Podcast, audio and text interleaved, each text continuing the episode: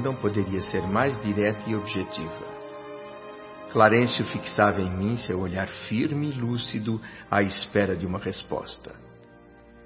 A bondade exuberante do velho sábio, a inflexão terna e ao mesmo tempo enérgica de Henrique de Luna e a calma fraternal do auxiliar penetravam minha alma. Nem uma única palavra conseguia articular. Se em vez deles tivesse diante de mim três daquelas figuras diabólicas a me torturarem com tridentes, talvez eu encontrasse forças para tornar a derrota menos amarga. Não me machucava o desejo de reação. O que me doía era a vergonha. Minha vaidade de homem estava mortalmente ferida. Incapaz de qualquer outra atitude, mergulhei o rosto entre as mãos e chorei as oportunidades perdidas.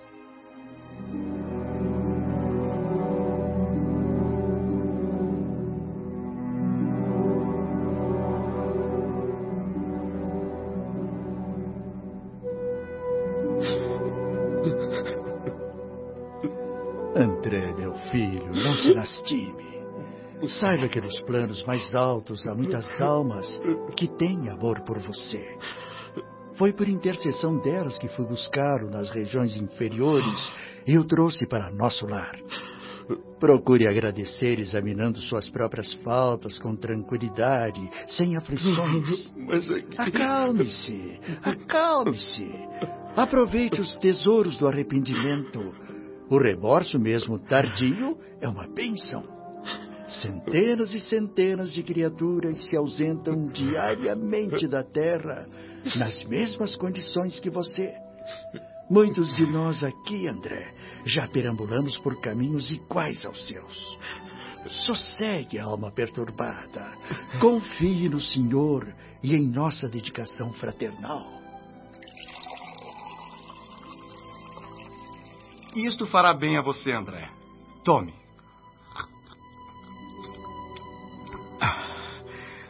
Obrigado, Henrique. Eu vou deixá-lo agora, André. Tenho outros pacientes à minha espera. Fiquem em paz. É, Henrique, eu. Eu queria dizer que. que você está certo. Eu sou mesmo um suíço. Não é preciso falar, André. Não é preciso falar. Há uma boa atenuante a seu favor, André. Você é um suicida inconsciente. Isso reduzirá minha culpa, Sr. Clarencio. Meditando sobre as palavras de Henrique de Luna, me vêm à mente lembranças de outros tempos. Na vida humana, eu consegui ajustar numerosas máscaras ao rosto, usando-as conforme as situações. Nunca me passou pela cabeça que um dia me seriam pedidas contas de episódios simples que eu considerava fatos insignificantes. Eu entendo, entendo. Você conceituava os seres humanos conforme os preceitos da criminologia. Qualquer acontecimento insignificante que não constasse dos códigos podia ser enquadrado como um fenômeno natural, não é mesmo? Isso mesmo. Acontece, André. Acontece que após o túmulo, o sistema de verificação das faltas cometidas é outro Pense nisto, meu filho, e aproveite ao máximo a dura, mas necessária lição de hoje. Fique em paz.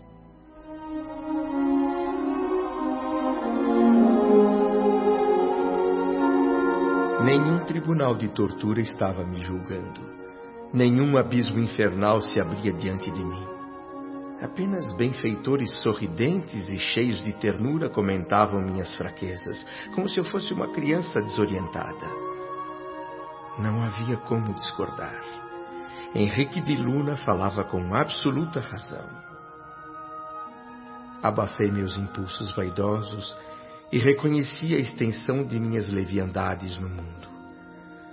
A falsa noção de dignidade pessoal agora cedia terreno à justiça minha visão espiritual só enxergava agora uma realidade assustadora. Sim, eu era verdadeiramente um suicida. Perdera o ensejo precioso da experiência humana. Não era mais que um náufrago a quem se recolhia por caridade. Você é André Luiz, o recém-chegado. Sim, meu jovem. E você? Lísias é o meu nome. Eu sou um seu irmão. A julgar pela grande bolsa que carrega, certamente cheia de apetrechos de assistência, deve ter vindo fazer algum tipo de exame, é isso? Também. Mas principalmente para conhecê-lo e oferecer-lhe minha amizade, André. Isso será importante porque virei vê-lo muitas vezes. E tanto melhor se eu me tornar seu amigo. Já esteve me examinando um outro médico. Henrique de Luna. É meu diretor. Foi ele quem me designou para atendê-lo enquanto você precisar de tratamento. É enfermeiro? Sou visitador dos serviços de saúde. Hã? É, nessa função, além de cooperar na enfermagem, providencio socorro ou atendo qualquer outra necessidade dos enfermos recém-chegados. Você é um visitador dos serviços de saúde? Ah, mas não sou o único, não. Há muitos outros aqui em nosso lar. Ah, é? Você acaba de ingressar na colônia e ainda não conhece nada por aqui. Bom, o nosso trabalho é muito grande, André. Para se ter uma ideia, basta lembrar que só aqui, nesta seção em que você está internado, existem mais de mil doentes espirituais. E considere que este é um dos menores edifícios do nosso parque hospitalar. Isso é, é fantástico. Maravilhoso, Lízias. É, e é muito pouco diante de tudo o que há para ser feito. Agora, meu amigo, deixe-me cumprir minha tarefa. É, Ajeite-se melhor no leito. Ah. Isso, para que eu possa examiná-lo. Assim?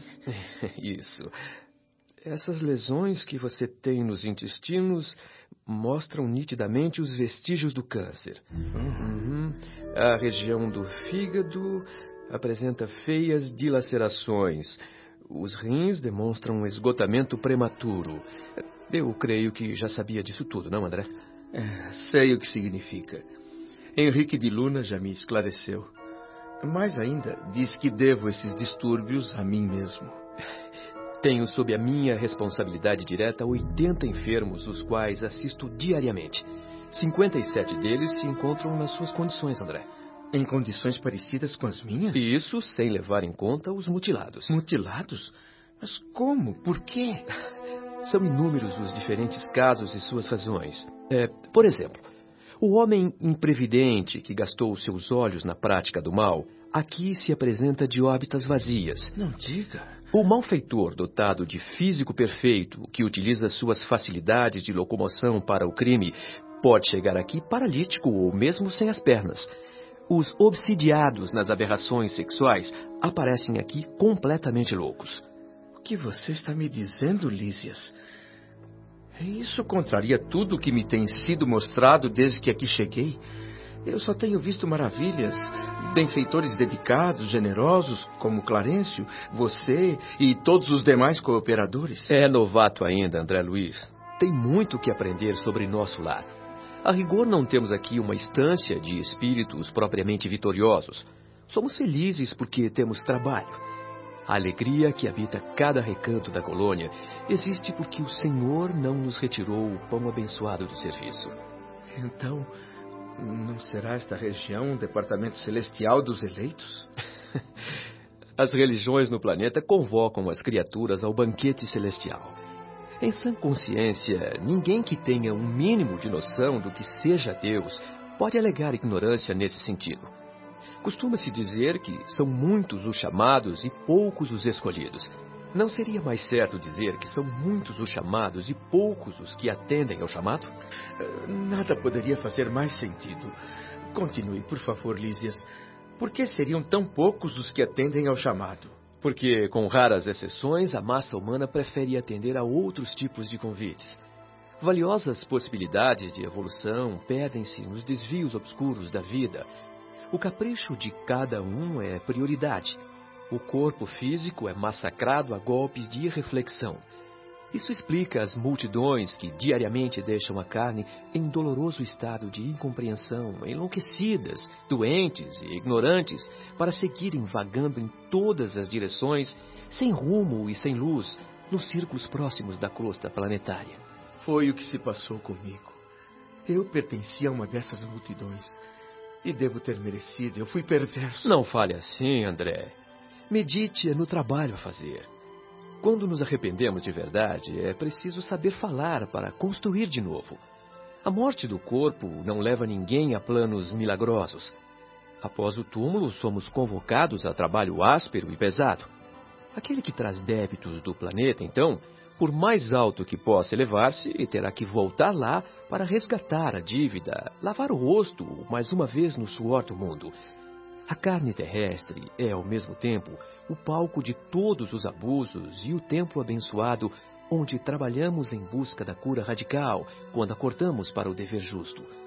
É a oportunidade da retificação, de transformar algemas de antigos ódios em laços sagrados de amor de colher os espinhos que semeamos com as próprias mãos. Não seria justo delegar a qualquer outro essa obrigação.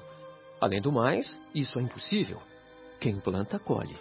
É o caso dos muitos chamados e dos poucos que atendem. Exatamente, meu querido amigo. O Senhor não esquece criatura alguma antes de é esquecido por elas.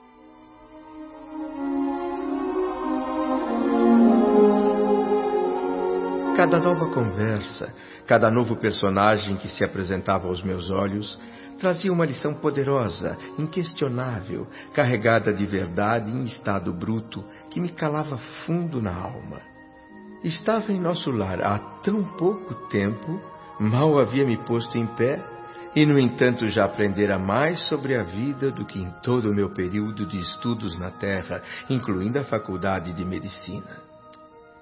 Lísias pelo que entendi a princípio, um modesto enfermeiro concluiu os exames daquele dia e não se retirou sem antes me passar notícias, umas duras, outras reconfortantes. Toda medicina honesta é serviço de amor. A cura, no entanto, é peculiar a cada espírito. Meu irmão será tratado carinhosamente. Vai sentir-se forte, como nos mais belos tempos de sua juventude terrena, e será com certeza um dos melhores colaboradores em nosso lar. Assim espero. Prestamos o socorro, mas a causa dos seus males persistirá em você. Até que se livre dos germes perversores da saúde divina ainda agregados ao seu organismo espiritual, pelo descuido com os valores morais, pelo seu desejo de gozar mais do que os outros. Lágrimas, quando não são de revolta, são um remédio. Se tiver vontade, André, chore Desabafe seu coração e aprenda a abençoar sempre aquelas organizações microscópicas que são as células componentes do corpo humano na Terra. Humildes, preciosas, detestadas, sublimes e necessárias. Sem elas que constroem nossos templos de retificação, quantos milênios gastaríamos na ignorância? Sem dizer mais nada, Lísias aproximou-se lançou-me um olhar fraternal e, agindo como um pai que acabasse de contar uma historinha para o pequeno filho dormir, ajeitou com a própria mão meus cabelos desalinhados sobre o travesseiro, beijou-me a testa carinhosamente e deixou o quarto. Meditei, ponderei todos aqueles conceitos, a bondade divina, e desde que chegara a nosso lar pela primeira vez, fui invadido por uma sombra de tristeza, uma grande sensação de vazio. Eu sabia por quê, e sobre o assunto falaria no dia seguinte com os meus benfeitores. Eles haveriam de compreender e me atenderiam com certeza.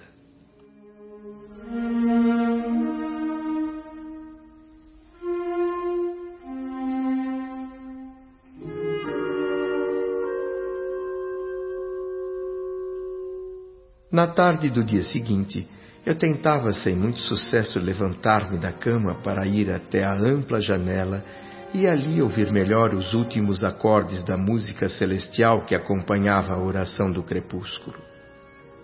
Já estava com os pés no chão, tentando erguer-me no impulso, quando dois braços amigos ajudaram-me a completar o movimento. Voltei-me surpreso e Clarencio, simpático e cordial, me perguntou: então, André, está melhorzinho? É, não posso negar que esteja melhor, Sr. Clarencio. Mas ainda sofro muito. Dores na região intestinal, angústia no coração. Eu mesmo nem acreditava que fosse capaz de tamanha resistência, meu bom amigo. Diga tudo o que sente, André. Estou aqui justamente para ouvi-lo. Obrigado, Sr. Clarencio. Não esperava outra atitude de sua parte. Como eu dizia, tem sido muito pesada a minha cruz. Agora que posso raciocinar melhor, eu sinto que a dor aniquilou todas as minhas forças. Tenho passado por sofrimentos morais inexprimíveis. O socorro que me prestaram conseguiu amainar minhas aflições exteriores, mas a, a tempestade íntima continua. Que terá sido feito de minha esposa, de meus filhos? O meu mais velho teria conseguido progredir na vida segundo os meus ideais? Como estarão vivendo minhas duas filhinhas tão queridas? Zélia, minha admirável companheira, quantas vezes ela me disse que morreria de saudades se um dia eu lhe faltasse. As lágrimas de minha mulher nos meus derradeiros momentos não me saem da lembrança. Estará ela hoje ainda chorando junto às cinzas do meu corpo ou em algum recanto escuro das regiões da morte? Fale mais, meu amigo, fale mais. Sei que ainda tem mais a dizer. Que destino amargo e terrível é o do homem devotado à família. Raras criaturas terão padecido tanto quanto eu. Na Terra, um desfile de incompreensões, desenganos e doenças, de vez em quando compensados por raros momentos de alegria. E logo depois a morte, seguida de todos os martírios do além-túmulo. O que é então a vida, meu amigo? Um sucessivo desenrolar de misérias e lágrimas. Não há como semear a paz. Eu quero ser otimista, mas a infelicidade me bloqueia o espírito. Meu coração está encarcerado. Que fardo pesado, meu generoso benfeitor. André, só mais uma pergunta. Você deseja de fato a cura espiritual? Pois se não quero outra coisa, Sr. Clarencio. Aprenda então, André, a não falar excessivamente de si mesmo. Pare de comentar a própria dor. Mas. eh, Lamentação demonstra enfermidade mental de longo curso e tratamento difícil.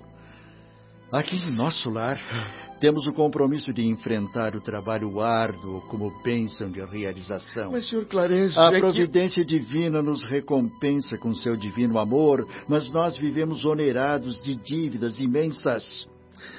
Eu vou lhe falar agora sobre o valor sagrado da família na Terra. Mas antes devo adverti-lo, André. Sim. Se deseja permanecer nesta casa de assistência, na colônia de nosso lar, terá que aprender a pensar sem autopiedade. Hã? Está disposto a me ouvir?